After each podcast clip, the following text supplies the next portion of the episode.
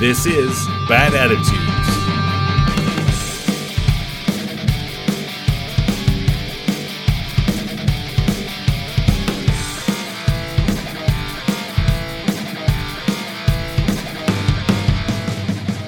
Hello, and welcome back to Bad Attitudes, an uninspiring podcast about disability.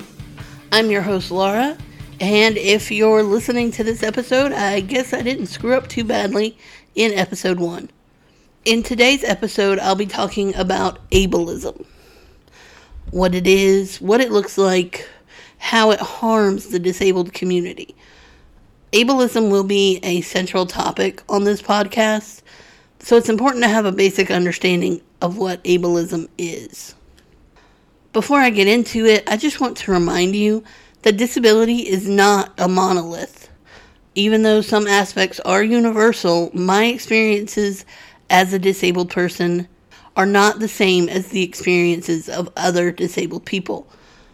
I am one voice for the disabled community, but I am definitely not the only voice. Now, ableism. Think of all the isms and phobias you know about racism, sexism, ageism, homophobia, transphobia. Each of these is marked by harmful behavior, language, and beliefs directed at a certain group of people based on the particular attribute like race, sex, age, sexual orientation, or gender presentation. Ableism is the same, but the attribute it applies to is disability. That's a very simplified definition, but I think it helps give context. The best true definition of ableism I've found comes from an article on accessliving.org.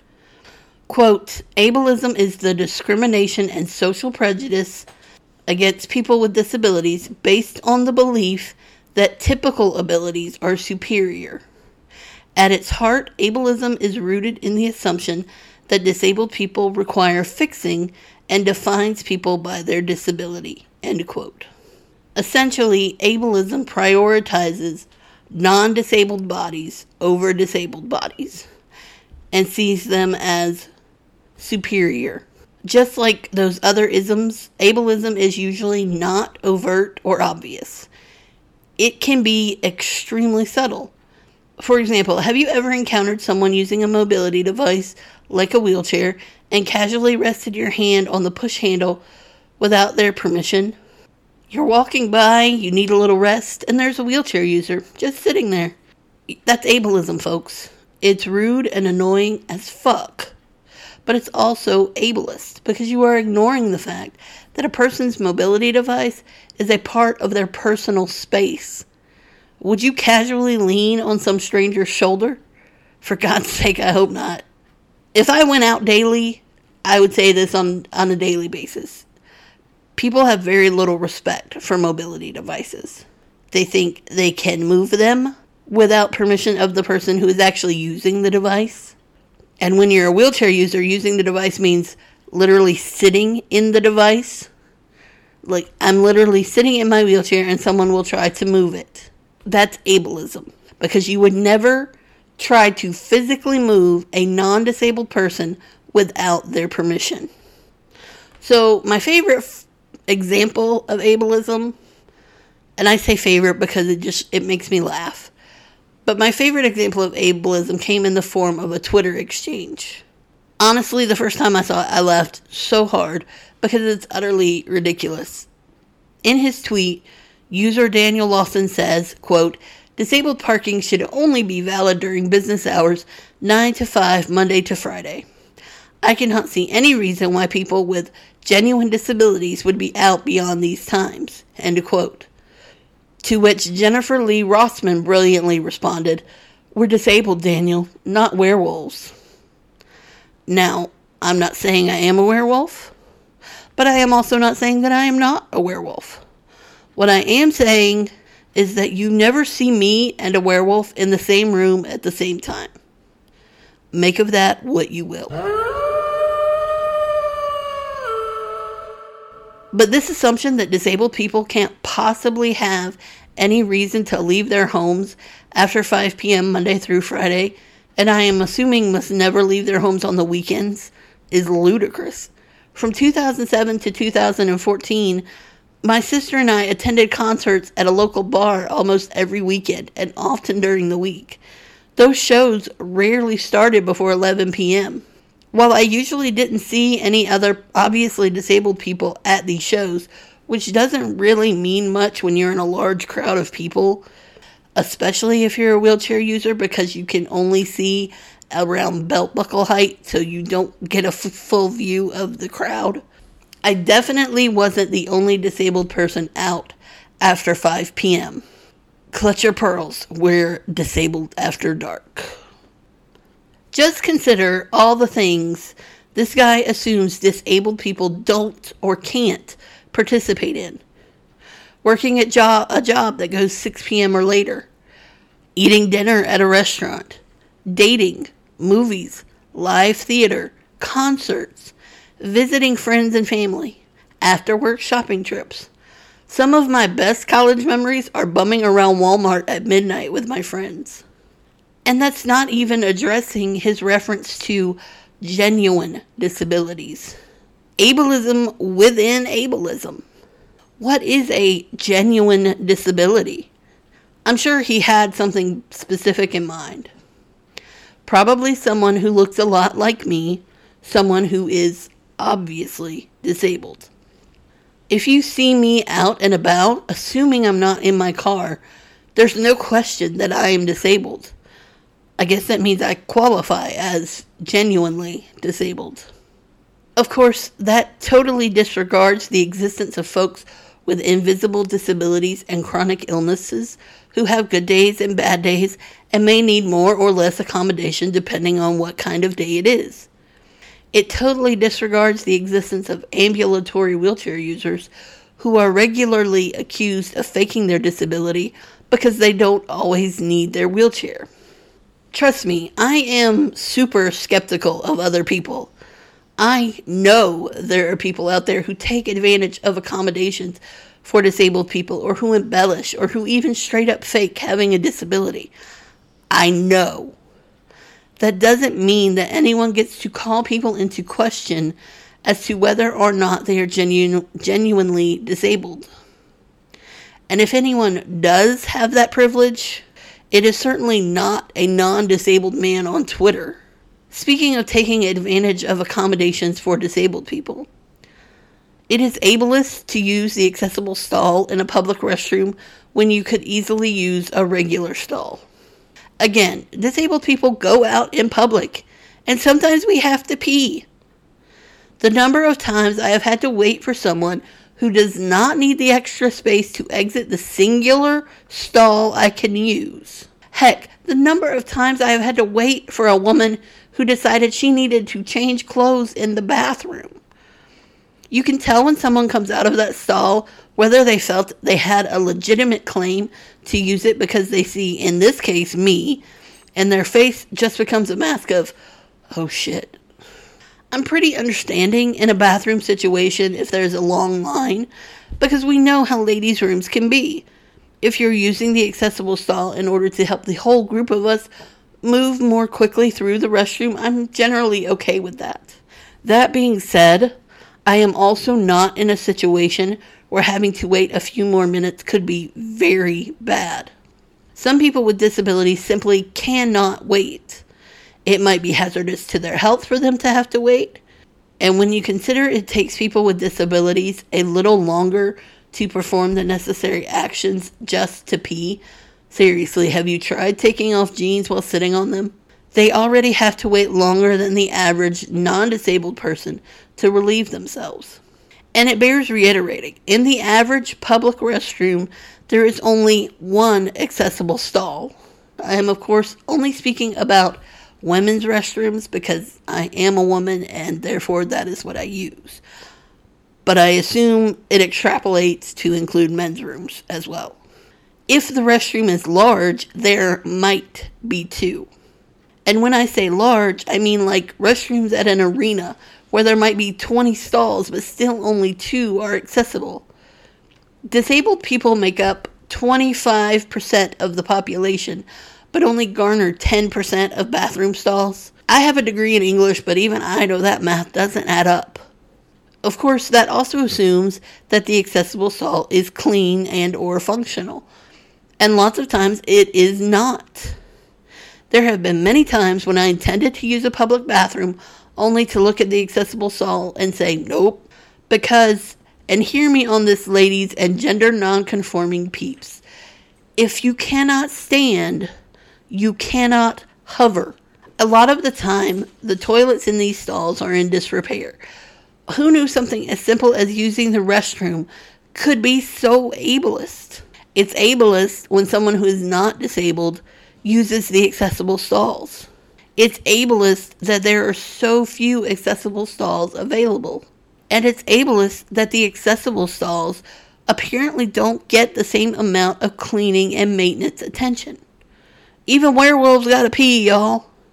I did not intend for this to turn into a tirade on public restrooms. But when I started thinking about the people who use accessible stalls unnecessarily, it really started a ball rolling. I could give you so many more examples of everyday actions that are actually ableist. But there is more I want to talk to you about in this episode. If you're curious if something is ableist and you don't have someone you feel comfortable asking, then you can email me or DM me on our social media. Maybe I'll start an Am I the Ableist segment like Reddit's Am I the Asshole? It's not just external ableism that's problematic. Internalized ableism is a legitimate concern.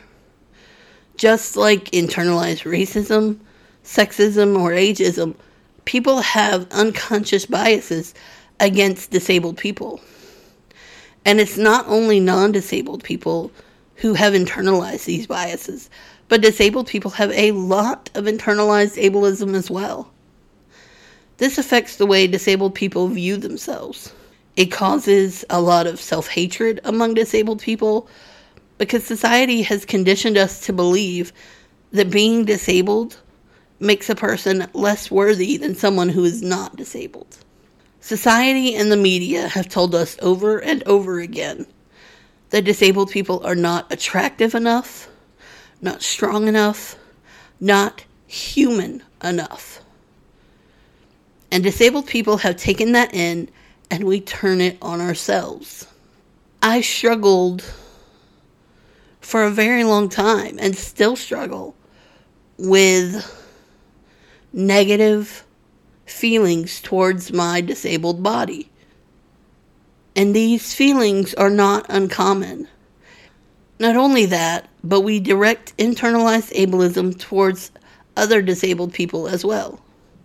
One of my struggles with internalized ableism is recognizing that not all disabled people are obviously disabled. Growing up, I didn't encounter many disabled people, and invisible disabilities weren't nearly as well known as they are now. Disabled people were not represented in the media I consumed. Also, I was a child, so literally everything was about me. But basically, as far as I was concerned, I was the representation of disability. That's something I'm having to retrain myself about so I don't make snap judgments about people who don't look disabled. The idea that you have to look a certain way in order to be disabled is ableism that I have internalized from how society shows and defines disability. I am also unaware of what it means to be disabled and non white or disabled and LGBTQ or disabled and pick any other marginalized group. My experience is solely in the arena of disabled, white, straight woman. So I often fall into the trap of thinking that my experience is representative of other disabled women when I actually intellectually know that to be untrue. It's a lack of perspective, a lack of exposure to other disabled voices, which I am actively trying to remedy, and the internalized ableism that makes me think that my way of being disabled is the only way to be disabled. It's okay to acknowledge that you have these unconscious biases. If you don't acknowledge them, you can't dismantle them. I do understand the knee jerk reaction to say, I'm not racist or I'm not ableist whenever someone calls you out. I have that same reaction because I'm human and I make mistakes too. And it hurts to hear that you've done something wrong when you are doing your best to be inclusive. But we have to remember that ableism and all the other isms are not always in your face. Microaggressions are a thing. A lot of that comes from behavior that was ingrained to us by society as a whole. We learned it, and just like we learned it, we can unlearn it. So, how does somebody unlearn ableism? Well, first of all, if a disabled person tells you something is ableist, believe them. Don't try to argue with them or wear them down. Your work or your education does not outrank a disabled person's lived experience and perspective. There have been many times when I've heard, I work with disabled people or I took a class. No. That means nothing in the face of an actual disabled person's experience. If a non disabled person tells you something is ableist, you are welcome to take that with a grain of salt and follow up with the disabled community to see what the consensus is. Because a lot of times, and I'll discuss this more in the next episode where I'll be talking about harmful language non disabled people make decisions about what is acceptable in the disability arena based on what is most comfortable for them. Take the time to listen to the disabled community. There are tons of disabled creators on a variety of platforms, from TikTok to Instagram to Facebook to YouTube. There are loads of books by disabled authors, which I hope to share with you in future episodes. These creators and resources will give you an idea of what the disabled community thinks about certain issues and what is important to them. Do not, and I cannot reiterate this enough, do not share inspiration porn. Again, I'll talk about inspiration porn more in depth at a later date, but please don't buy into the myth that it is a feel good story. Inspiration porn takes a disabled person and whittles them down to one teeny tiny facet of their existence and exploits them for the gratification of non disabled people. Do not participate in that. I hope I've given you a clearer understanding of what ableism is and what it looks like in everyday life. Like I said, I have plenty of examples, and you'll get to hear a lot of them over the course of this podcast. And remember, if you're not sure if something is ableist, be it a particular phrase or action, you can email me at badattitudespod at gmail.com or message me on our social media. We are at Bad Attitudes Pod on Facebook, Instagram, and Twitter. And don't forget to visit the website badattitudespod.com. You can also follow my nerdy art business at Fairy Nerdy on Instagram and Facebook, or visit the Fairy Nerdy store on Etsy. I still haven't come up with a cool outro, so please make sure to send in your suggestions for that. Until then, thanks for listening, and I'll talk to you in the next episode.